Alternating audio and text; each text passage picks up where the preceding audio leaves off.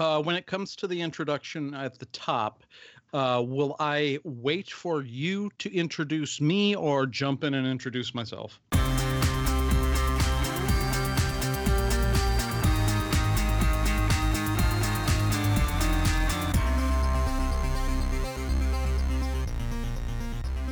Hello, listeners, and welcome to another episode of Did You Do Your Homework, the podcast that connects mm, largely academic ideas to popular culture, uh, assigns you homework, and makes it fun again or possibly for the first time.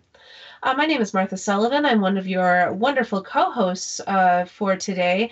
And this week, um, in addition to professional pony trainer, I have found myself expanding my milieu into uh, farming, particularly hot pepper farming to make pepper jelly. Uh, I am joined today by my other co host. I'm uh, Pete Romberg. I'm a cookie baker, orange chicken maker, and soon to be rock climber. Uh, that's my plan for later this afternoon. Oh, exciting. Mm-hmm. Uh, and today we are very excited to be joined by a friend of the show and fellow podcaster, Josh Brown. Thank you, Josh, so much for joining us. Oh, thanks for having me. Uh, as for me, I uh, drive for Lyft, and because of that, uh, when I'm not taking college classes, I spend probably 85% of my waking hours consuming some form of media. So this is my my jealousy knows no bounds. if I could, you know, if I could get away with watching movies eight hours of the day, I think that I would. Yeah, if it's not a movie, it's an audiobook or a video game or even the radio. I mean, radio listening is media consumption. Absolutely. It's just not one that I've engaged with in several years. I actually I saw something uh, kind of depressing. I used to listen to uh, 1019, a Chicago channel with fairly uh, with fairly f- frequent regularity.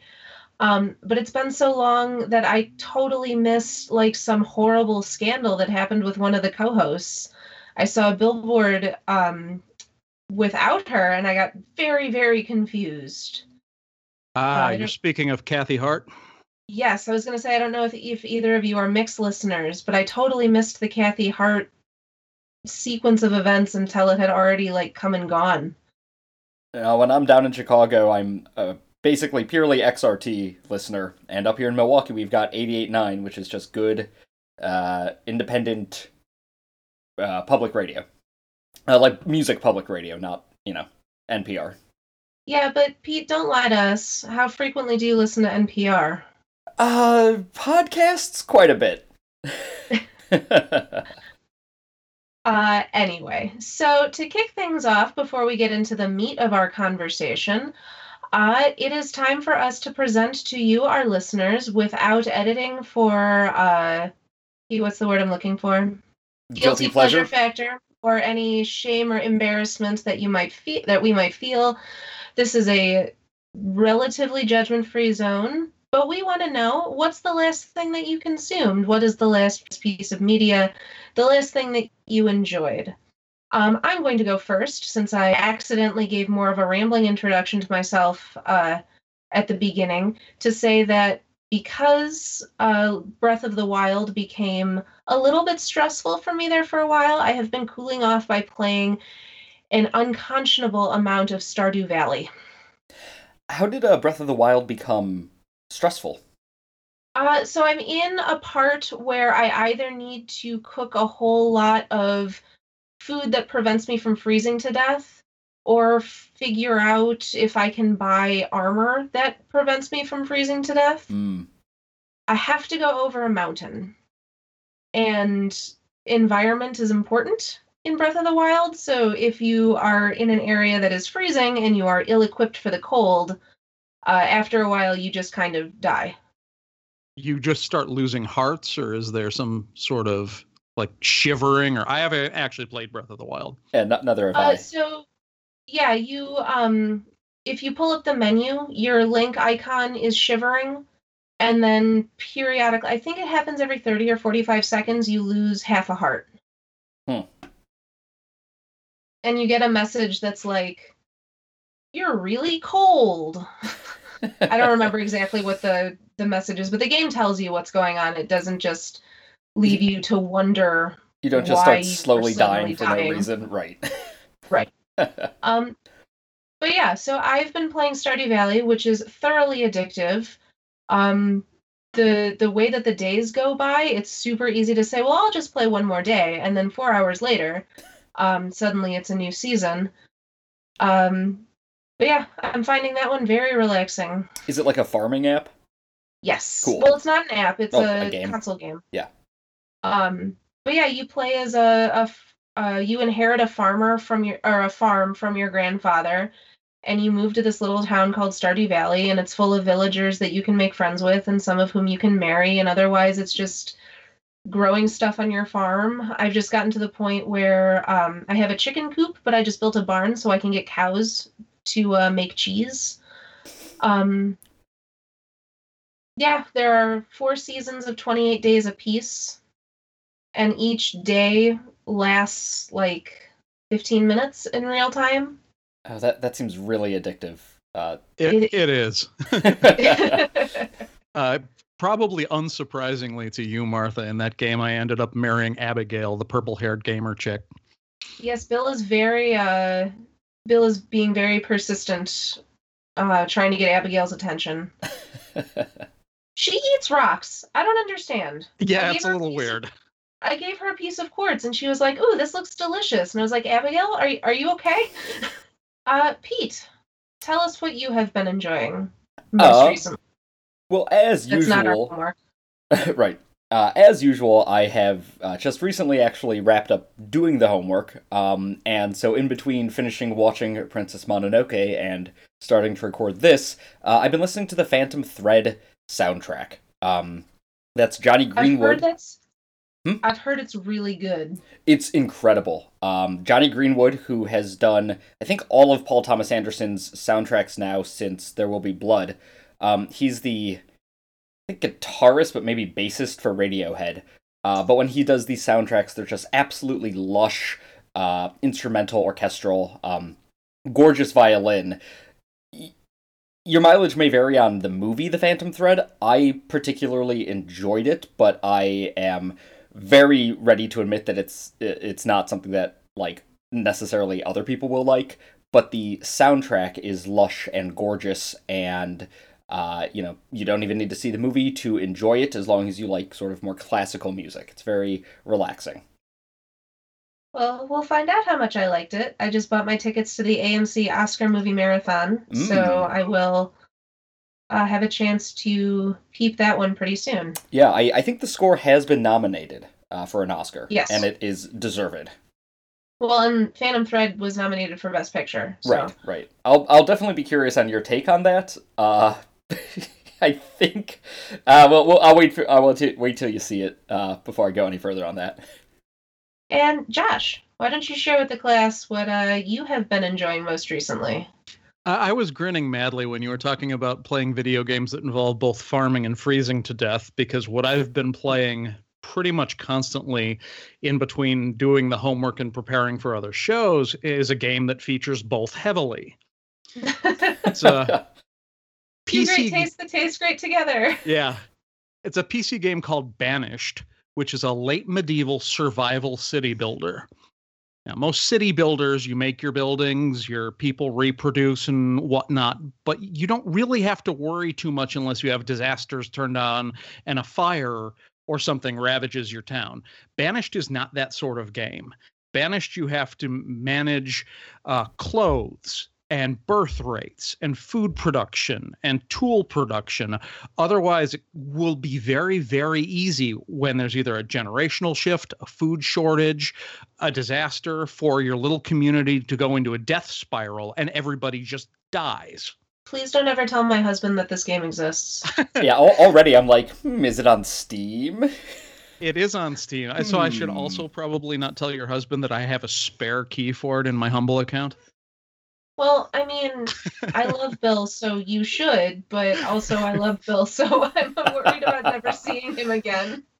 Yeah, I, if the uh, amount of long-term planning, which is not typically something I'm particularly known for, um, is kind of an essential skill for the game. And now on my third or fourth try, I've actually gotten a uh, what seems to be a stable internal economy going where I'm able to I don't know, 50, 60 years in several generations down the line, since villagers age four years for every year. They actually accumulate a year of age each season. Hmm. Uh, it looks like uh, I'm going to be able to crack the two, 300 population without everybody eating too much or not having enough clothes and freezing to death, etc. Uh, before I go far too deeply down uh, this game rabbit hole, about how long would like did that take you, for example? So I know my, how much I'm about to invest in it. um, my current run, uh, my I think I'm on my 57th year, is probably representative of about 25 ish hours of gameplay, maybe a oh, little less. No, okay. so Pete is doomed. Mm-hmm. That's what we just found out. See you all in a month. Okay, so today, for our episode proper, we are going to be talking about formative media. Now, what I mean when I say formative media, these are the stories and the pop culture that we consumed as children that have in some way affected how we consume stories or the kinds of media that we like. Um, I'm pretty fond of calling something like a formative story uh, most re- the most recent example I can think of is um, during our top ten episode uh, when I referred to Stephen King's It as being a formative book for me to read as a child, um, which you know take that uh, however however you want, whether or not that was a good thing or a bad thing. Um, reading that book when I was eleven or twelve. Um, you know, I you you can see a lot of kind of Stephen King's hallmarks in the stories and the books that I continue to read and enjoy. Um, so I wanted to take kind of a deep dive into our histories and kind of see uh, if we can track how the things that we loved as kids affect, um, you know, whether it's affect the homework that you and I pick for the episodes, Pete, or just the stuff that we continue to love and continue to consume. Um, I think that we should start with Pete. Cool. Because I have kind well, I don't know if I have a lot to say, but I definitely have some thoughts about this one. Right. So I assigned uh, the Lion, the Witch, and the Wardrobe, uh, 1950 novel by C.S. Lewis. We're all familiar with the Lion, the Witch, and the Wardrobe. Um, this is your Narnia story. Uh, I assigned it for a few reasons. Uh, the first is that I am currently watching. Uh, I just finished season one, and I'm starting season two of The Magicians, uh, sci-fi show based on a book series that I love that has a Narnia esque world as sort of like a foundational element of it, um, and it's very intentionally a Narnia callback. Um, so so I chose it for the one reason because I'm still consuming media that is related to Narnia, uh, and also because it just is serving as a stand-in for uh, fantasy literature in general. Um, around the time I I got into the Narnia series. Um, and the first one of them I actually read was The Magician's Nephew, uh, not The Lion, the Witch, and the Wardrobe.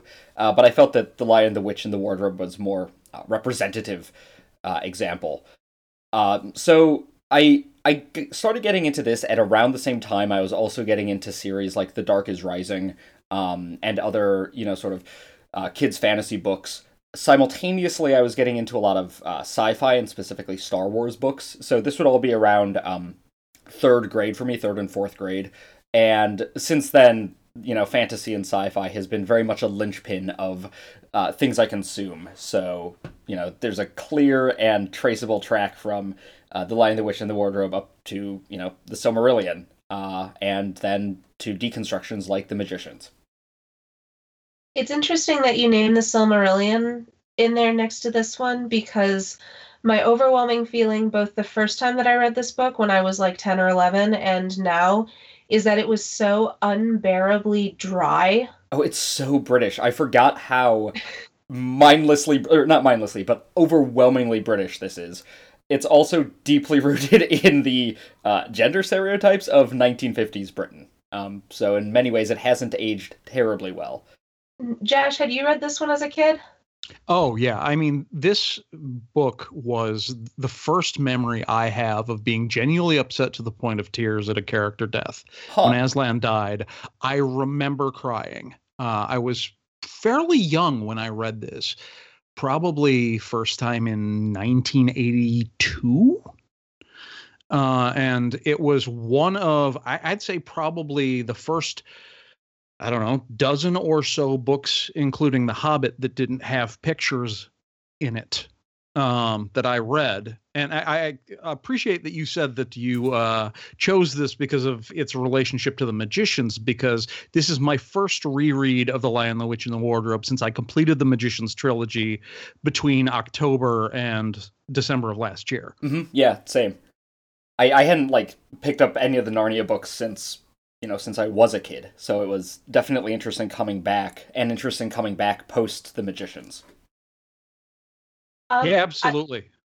I, I just want to put out that while this book was not a was not an important part of my uh, kind of literary childhood, the 1988 film version of this movie, which hmm. was a BBC like mini series, I think. Was it live action?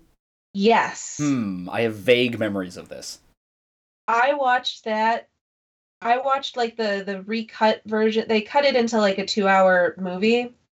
And I watched that like 8 or 10 times. I mean, that was the version of this story, which I think was one of the reasons why when I read the book, I was like, "Oh, this is this is kind of this is kind of boring actually because I had seen um the film version first and i was at a young enough age that you know having the the cinematic version in my head was actually fairly damaging to my enjoyment of it as a book although rereading it um i i don't think it has aged super well no. at least the the prose style at least the prose style that it was written in the story is biblically ageless um but i had a very hard time with the uh the narration I have to say, I was a little surprised at how little actually happens in the book.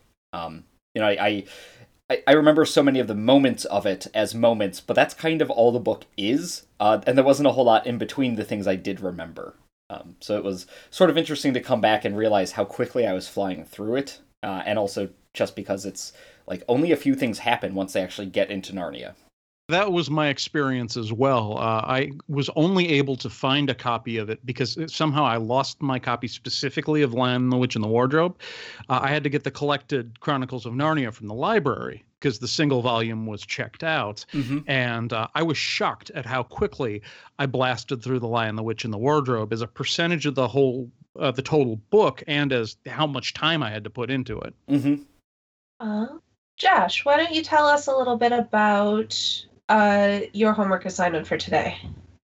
Uh, assigning homework for this episode was actually a little bit tricky for me. Um, the thing about a lot of the formative media for my generation, Generation X, is it's been so put into the culture of every generation beyond mine. It's been fetishized and repackaged and remade.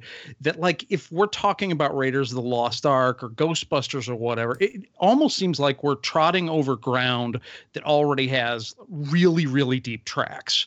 So I wanted to instead take something that was important to me, but still familiar enough that everyone probably has heard of it and serves as kind of a stand-in for just reading in general because there's a clear path from the children's books I've been reading ever since I can remember through The Lion, the Witch, and the Wardrobe to Dungeons and Dragons to like the rest of my life to today.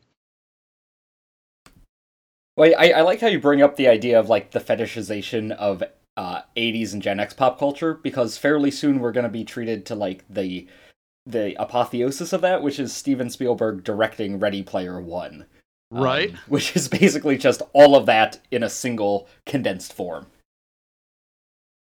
Yeah, Josh, I'm kind of interested, and I, I don't mean to ask this in a like, haha, you're old kind of way. um, I really don't.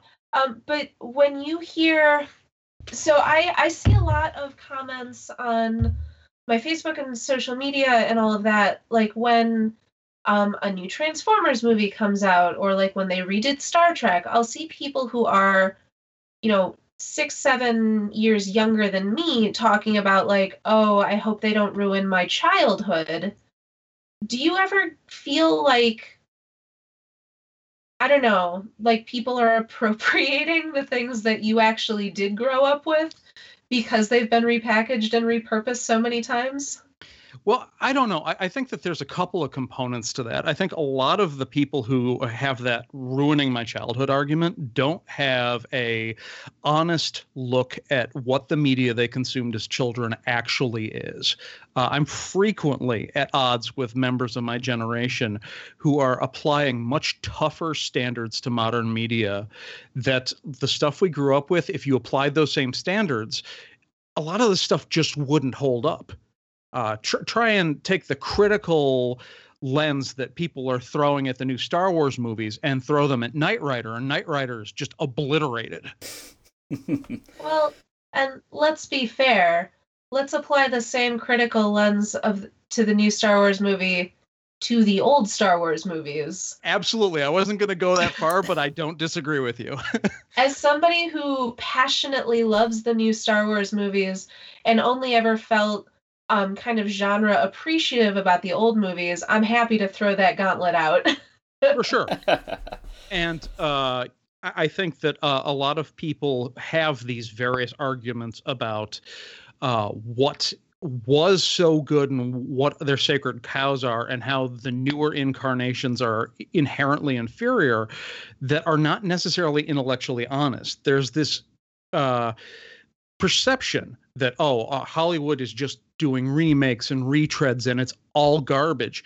But then you look at people's media consumption habits and when something brand new that isn't an adaptation that isn't a sequel that isn't a remake comes out it doesn't perform as well as these other kinds of familiar media. And that's something when you get into your other questions i think we're going to revisit quite a bit. I agree. Uh, now josh for your homework assignment you uh, asked us to watch uh, the If You Give a Mouse a Cookie episode of Reading Rainbow, a 1983 TV show created by Cecily Truett Lancit and Larry Lancit and presented by the incomparable, although occasionally salty LeVar Burton. That's a good way to put it, yeah. Uh, yeah, Reading Rainbow is one of those PBS shows that went on so it actually went on longer than I thought it did. It, it started uh, in 1983 where i mean i'm i'm old but i was seven years old when this thing started and it only ended heck i'd already met my now wife by the time it was going off the air. I was shocked reading the wiki at how long this has had been going on officially and that it's apparently uh, had some more recent legal uh, disputes as as they tried to reboot it for the the app generation. Right yeah, that was another thing is uh, because uh, on my other show we talk about uh, remakes. This is one because of those legal troubles I had not gotten the opportunity to talk about yet because the remake hasn't dropped. So uh, I, I, the combination of the uh, children's books to teach greater lessons about the world and having both of those as a component of the show i had very strong but very vague and non-specific memories of this show. So i was glad to actually take a specific look watch episodes that i probably haven't seen in 30 plus years. What led you to uh if you choose the mouse a cookie as the like the touchstone episode uh, in the initial YouTube channel I, I uh, that we found to watch some of these old episodes, there was a long list of uh, titles, mm-hmm. and that was the one where I actually remembered the children's book. Later, I found other channels that had earlier seasons that had more familiar titles, and that uh, represent the rest of my watching preparing for this show. But I found it interesting that my experience isn't alone because on that particular YouTube channel, if you sort by number of views, if you give a mouse a cookie was the one that was viewed the most. Mm-hmm. Oh, interesting. Yeah, I mean that's a perennial delightful book too. So I, I was really happy that you chose that as the touchstone book. Uh, like you skimming through the the titles, there were a lot where I'm like, I've never heard of that before. Um, right. But it, it was nice to go back and and re-listen to, I guess, uh, if you give a mouse a cookie, um, and then the other two I uh, watched. Uh, I was surprised. My my memory of reading Rainbow is that there was a lot more actual book talk happening, but I was surprised at how little there was each episode. Um, yeah, it's about two thirds live action and uh, about one third of the book reading and book uh, reviews or recommendations. Mm-hmm. So I had never watched. I did not grow up with Reading Rainbow. I had never actually watched an episode of it before this. Hmm. Um, I was a Wishbone girl. We watched a lot of Wishbone um, which had a similar concept only instead of reading the picture books you had a small terrier reenacting like works of literature um i really loved the the parts of these episodes that i watched. I really loved that they let kids talk about books that they like and give actual kids a chance to recommend stuff to read. Like in terms of taking ownership over literature like that's that's so there's nothing more valuable from a um from somebody who recommends books for a living as part of my job there's nothing more valuable than a peer review mm-hmm. when trying to get a kid to read a book so i i thought that that was my favorite part of the episodes that i watched was getting to watch little kids recommend books on their own they were also like delightfully earnest and excited about the books they were into and it being like were... on TV to do it. It was kind of delightful. It was so good. I was also a little surprised. Uh, I delved into some of the early seasons, and in fact, I watched the first ever episode, which focused on a children's book called Hard Times. And Hard Times is, it's dark it's about a little boy who wants to buy a dog, but his uh, family is struggling with poverty, and his father loses his job. And I, I was surprised because it's been so many, many years since I read a picture book at uh, how uh, real and hard hitting uh, the themes were in this uh, book that's aimed at five to seven year olds. Mm-hmm. Yeah, I watched um, Martha Speaks, which I picked because her name is like my name, and that seemed like logic that Child Me also might have used to pick out a book to read. Um, I got a very Mr. Rogers feeling from the um, like the sort of real life parallels that they go into.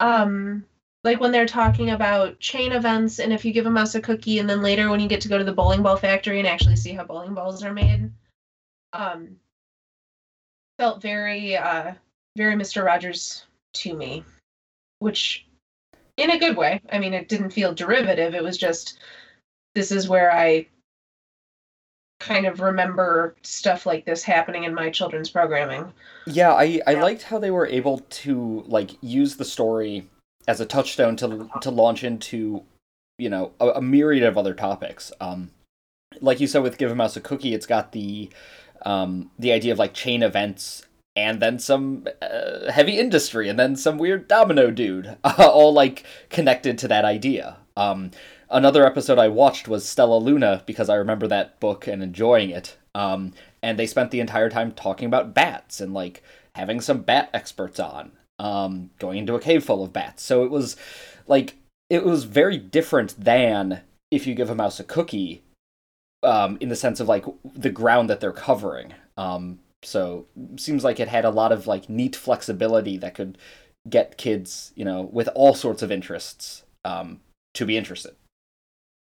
Well, and Josh, to your earlier point about um, the picture book covering a very, very serious topic. I really liked that the show takes children's literature seriously because I think it's easy to brush picture books off sometimes as just being like, oh, those are for little kids.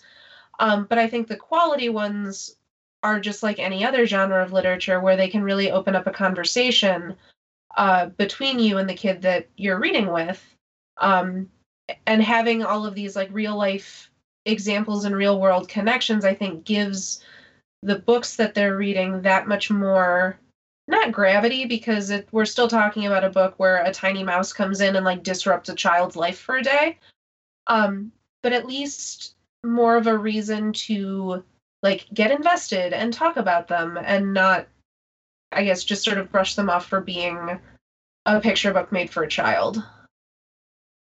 Yeah, I they uh, do a really good job, even with the darker ones like Hard Times, of relating it to things that a child has gone through, uh, repeating the central theme, reinforcing it, and then putting a positive spin where even though things are sad sometimes, we don't always get what we want. These are some things we can do. And linking the love of reading to coping with life lessons that are going to be familiar to a wide variety of children in different backgrounds. Well, and as a, you know, going back to your earlier point about how this show was one of the was part of your pathway just to a love of reading in general, I think it, it does a lot of work showing the kids who are watching it how reading and how stories can be relevant to them. Mm-hmm. Mm-hmm. Um, like how they can see themselves in books or how books can help them maybe work through a problem. You know, all of these things that encourage continued interaction with books and encourage uh, the development of you know a lifetime of literacy to steal one of my profession's uh, kind of guiding keywords or key phrases. I will say that visually it the show has suffered. you you didn't like uh, LeVar Burton's amazing T-shirt in the bowling alley, or all of their amazing costumes in the I'm bowling alley. I'm just saying it's not hard to to realize this show was made in 1983. For sure, these are going to be VHS rips to low res YouTube, mm-hmm. uh, and that probably doesn't help the 35 year old production values. It doesn't do it any favors. However, I did find the message to be quite on point, um, and obviously, you can't live in our pop culture society and not have heard of Reading Rainbow. I had never experienced it before in my life, and it was really cool to have an excuse to watch a couple episodes. Honestly, I almost liked uh, the fact that it was like a VHS rip and it, clearly a, a, product of the 80s and 90s uh, as a assignment for formative media because that's what it, you know our formative media looked like then. Mm-hmm. A little bit meta. Uh, so for today, for this episode, I assigned you all uh, Princess Mononoke, which was a 1997 film directed by Hayao Miyazaki, produced by Studio Ghibli. Um, I believe it had an American release of 2001. That's the year that I remember uh, seeing it in the theater. Uh, and specifically, I wanted you guys to watch the English dub version. Um, I know that particularly Japanese animated features uh, the general rule is subs, not dubs. Um, but I think that the Studio Ghibli films tend to get incredible voice casting. And the format that I saw this originally in was the English version. So for accuracy, it had to be that one. Uh, and it features, you know, as I said, excellent cast. Uh, this one features such actors as Billy Crudup in the starring role as Prince Ashitaka, uh, Claire Danes as the titular San or Princess Mononoke, Billy Bob Thornton as an incredibly ugly monk, uh, Minnie Driver, and Gillian Anderson in possibly my favorite role, uh, the Big Mama Wolf. Uh, so I saw this movie in the theater. I think it was at the Music Box in Chicago, which is a little indie movie theater for any of our listeners who may not be in Chicago. Uh, they get a lot of small run films or small release stuff. Um, I was 14 um, and I had never seen an animated movie that could be this big before. That was that was the big thing that I remember was that it was a story um it was an epic story on a scale that I'd never seen in animation before because up until that point the animated stuff that I'd seen was largely like Disney movies um which are excellent films but they don't tell huge sweeping epic stories like the one that we're talking about here. it was right at the start of me getting into anime as a medium. So I think this the Studio Ghibli movies, how accessible and easy they are to find, I had a lot to do with that for me. Um, and it's weird and it's mythical and it's magical and it's a lot of things that I continue to really enjoy in the stories that I uh, that I consume. I tend to like stuff that is weird and fantastical. Uh, and I think a lot of that, you know, has to do with the impact that seeing this movie and seeing it on a big screen uh, made f- with me. Uh, agree at the weirdness. I, I kind of forgot just how you know big and, and weird this movie was, um, both in terms of like premise and in terms of the art. Um, like the the tentacle corruption, I guess, uh, is really cool and also creepy looking. Um, I I was realizing as you were sort of describing your memory of this of of uh, consuming this for the first time. I've seen this before. I cannot tell you for the life of me when I first saw it. Um, it's just sort of something that I had certainly consumed and was like bubbling around in, in the background of my pop culture consumption, but I don't have a good, uh, you know, the story of like the first time I sat down and watched it. Um, well, I honestly, I would have been surprised if either of you, and I am jumping in before Josh has a chance to weigh in.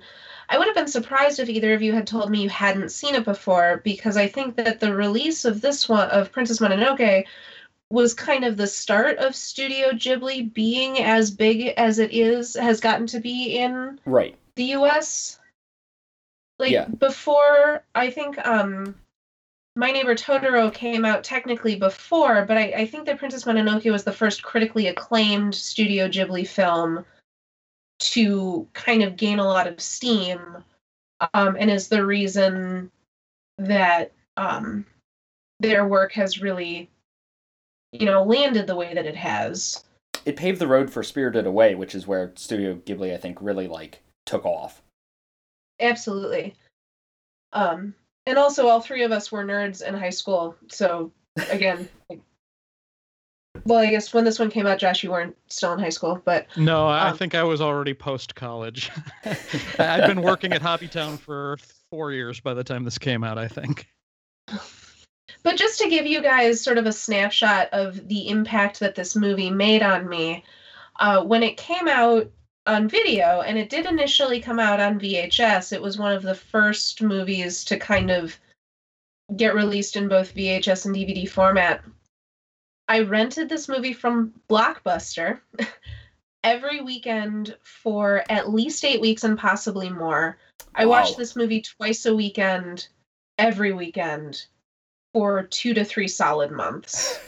wow. Um, and and I remember that it was on VHS because I I watched it after the rest of my family had already gone to bed because my parents were like, "No, seriously, we're not watching this movie again." Um, and I would fall asleep sometimes before it had finished, and I have memories of waking up after the DVD or after the VHS had finished, rewound itself, and suddenly Richard Simmons exercise videos were playing on the TV because this at this point it was like one or two in the morning. That is like a perfect encapsulation of 2001. I know. My parents bought this movie for me on DVD for Easter because they didn't want to pay Blockbuster anymore so that I could keep watching it. I remember renting this shortly after it came out on video. I didn't see it on the big screen, and I remembered liking it, but my memories were so so fuzzy. The only thing I had a real clear memory of were the uh, I just uh, ko kadamas. The Kodama. Are are those the uh, the little like head tilty guys? Yeah, with the clicky heads. yeah, yeah, Yes, yeah, That was all I really remembered about the film. And uh, rewatching it, there were a few things that immediately jumped out at me. Uh, one is we've become so used to in all of our media the uh, Hollywood formula structure. It transcends comedy, action, whatever. The uh, specific plot beats and plot elements happening down to the second across all movies that it jumps out at you when something isn't shot according to that formula. The pacing is different, the act structure is different, the way the story is told makes you pay attention because things don't happen when you expect them to happen. Mm-hmm. And the second thing I noticed is that it was unique uh, outside of a lot of the other Studio Ghibli stuff, in that, uh, with a couple of exceptions, uh, most of the forces that uh, are against each other, they don't take the easy way out, uh, humans, bad nature, good. You've got four or five different sides. And for the most part, you can see where each of them is coming from, and each of them have some good and some evil, but they're pitted against each other because of the circumstances that they're in. Yeah, the fact that by the end of the movie you actually are rooting for the people that live in Irontown, who up until that point have been like, they're the ones destroying the forest and causing all of like manufacturing to pollute everything, and you know, are positioned to be the the people that you want to see lose. The fact that by the end of the movie you're rooting for them to rebuild, and you know, you get worried for Lady Eboshi, or at least I did um, I think is masterful storytelling. When and going back, Josh, to what you were saying about not following the Hollywood beats, I think one way it, it does that is by giving us time with each of the various um, you know, both people and also sort of just sides. Like we spend enough time in Irontown that we we come to empathize and care about them. We spend enough time with um, you know, the wolves that we care about them. So it, it's I, I think those two things um, are definitely related to each other. Yeah, and even a character like Jigo, uh, Billy Bob Thornton's selfish monk, uh, he is a villainous character, but he isn't one note. You kind of understand he has a particular worldview and he's getting pressure from someone who's very powerful, and he believes this is the way the world works, so he may as well satisfy those who are pressuring him and take everything for himself. Even his selfishness, there's a perspective where you don't necessarily empathize with him, but he's not just a one note villain. I think maybe uh, the only one note villains are going to be the samurai thugs. They, we don't really get their perspective from uh, Lord. I forget the Lord's name. Asano? Yeah, Lord Asano's uh, samurai. They're the only ones that we don't really have the opportunity to sympathize because our uh, Ashitaka is sort of our tour guide through the various characters. He even meets Jigo early in the film. And before we even know he's going to be important in to the finale, we get to see his perspective as well as Irontown and the uh, forest. Well, and even Jigo by the end of the movie is, you know, he even he gets his moment to do the right thing. Mm-hmm. And at the end, his plan doesn't work out, but he's so chill about it yeah. that like there's no there's no oh I got to get revenge or there's no anger. It's just well that didn't work out. Guess I gotta guess I gotta move on to the next thing. And a a plus to Billy Bob Thornton. Uh, you know, Martha, you started this by extolling the the cast and across the board they were great. But Billy Bob Thornton, like when I started rewatching this, I immediately remembered him doing the voice for that character. Like I didn't know who Billy Bob Thornton was when I saw this the first time, I'm sure, uh, but I distinctly remembered like that voice for that character. Um, iconic, great. I also just quick want to say, in terms of how well it holds up. I mean, obviously, this is a message that is still relevant today, but visually, um, there are a handful of early, early Studio Ghibli movies that you can tell their age. Like they, the animation is clearly dated. Um, I do not believe that is true for this movie. I think this movie is just as beautiful now as it was when I saw it the first time, uh, which is impressive considering it came out um, in '97.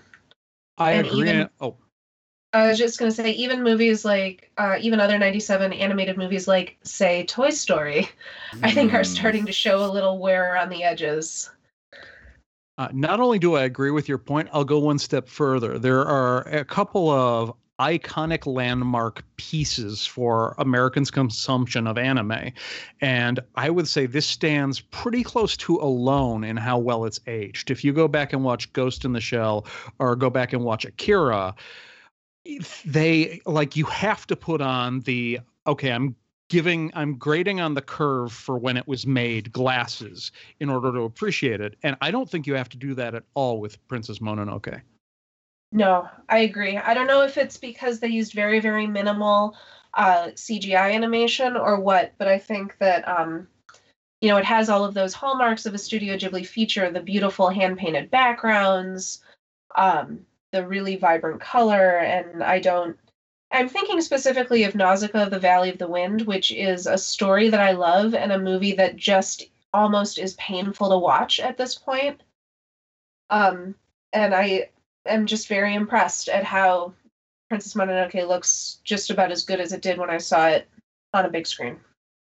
Um, Josh, you brought up something that you wanted to return to, and now I'm having trouble remembering what the point was. Uh, well, I, it comes into your question uh, for discussion, and I, it was such a good question that uh, I, I'm just going to read it straight off of the show notes. What place does nostalgia have in our personal media consumption, and why do we think it's gotten to be such a huge factor in pop culture at large?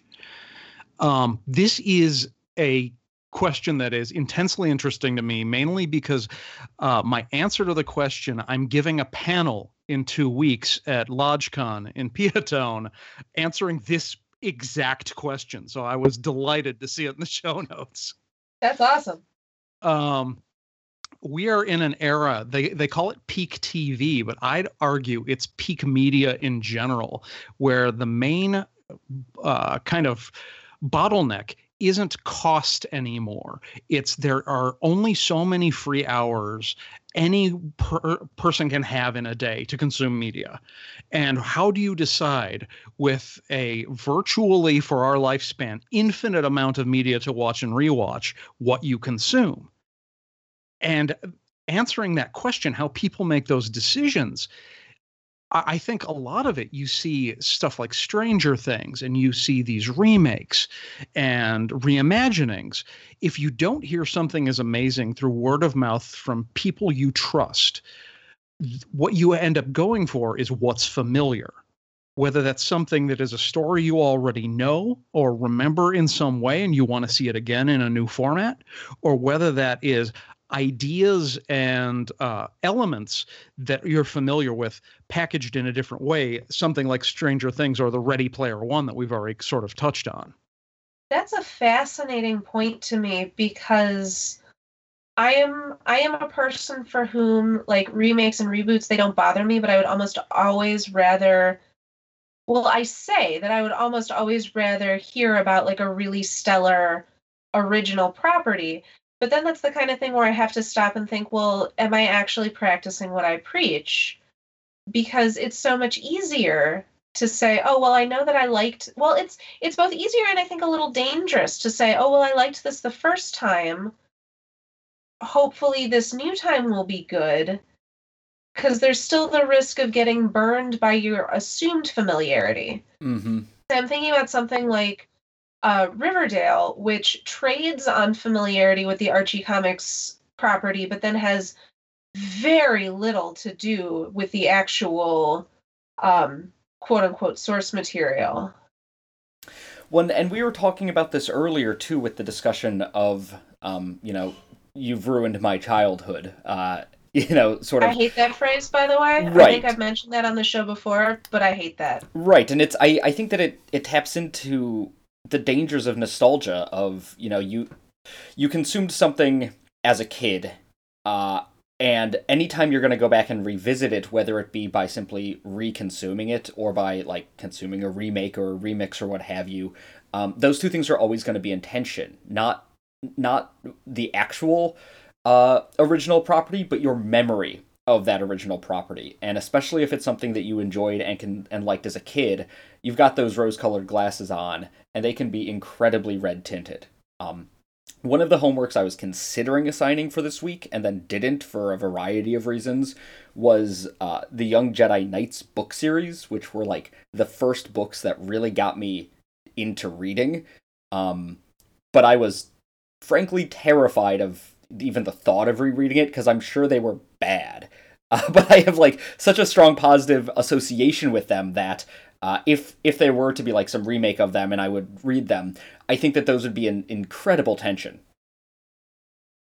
Well, and I do think it's important when we think back on the media that we consumed and loved as children to differentiate between I loved this thing and this thing was good. Mm-hmm. Um, I think that is still a differentiate. uh, I think that's still something that people have trouble with. Um, it, it feels like we exist in a culture now where any criticism is viewed as antagonism, uh, particularly when you're talking about a property that has nostalgic value to people.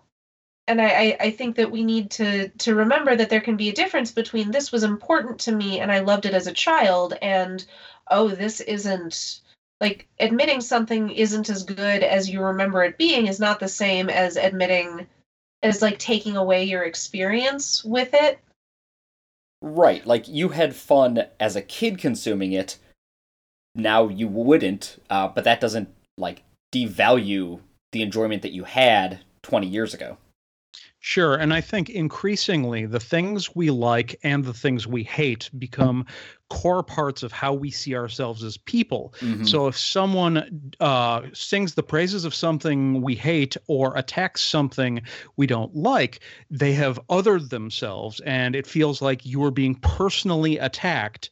And uh, that's the thing is I people in general want to differentiate themselves from the other and defend themselves from that other and sometimes take the active defense of attacking someone who just really has a different opinion sometimes about something like a TV show or a game.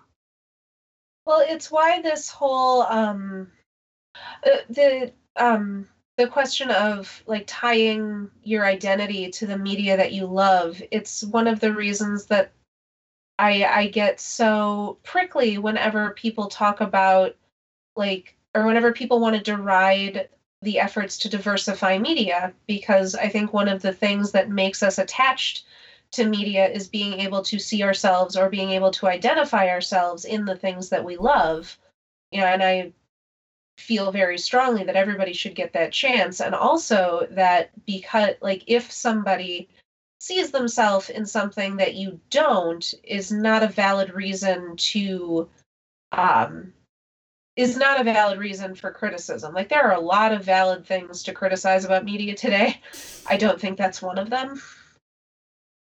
Um that Yeah, might be that might be straying a little off topic, but I do think it's connected to this idea of our um the media we consume being part of our identities and helping to shape how we see ourselves.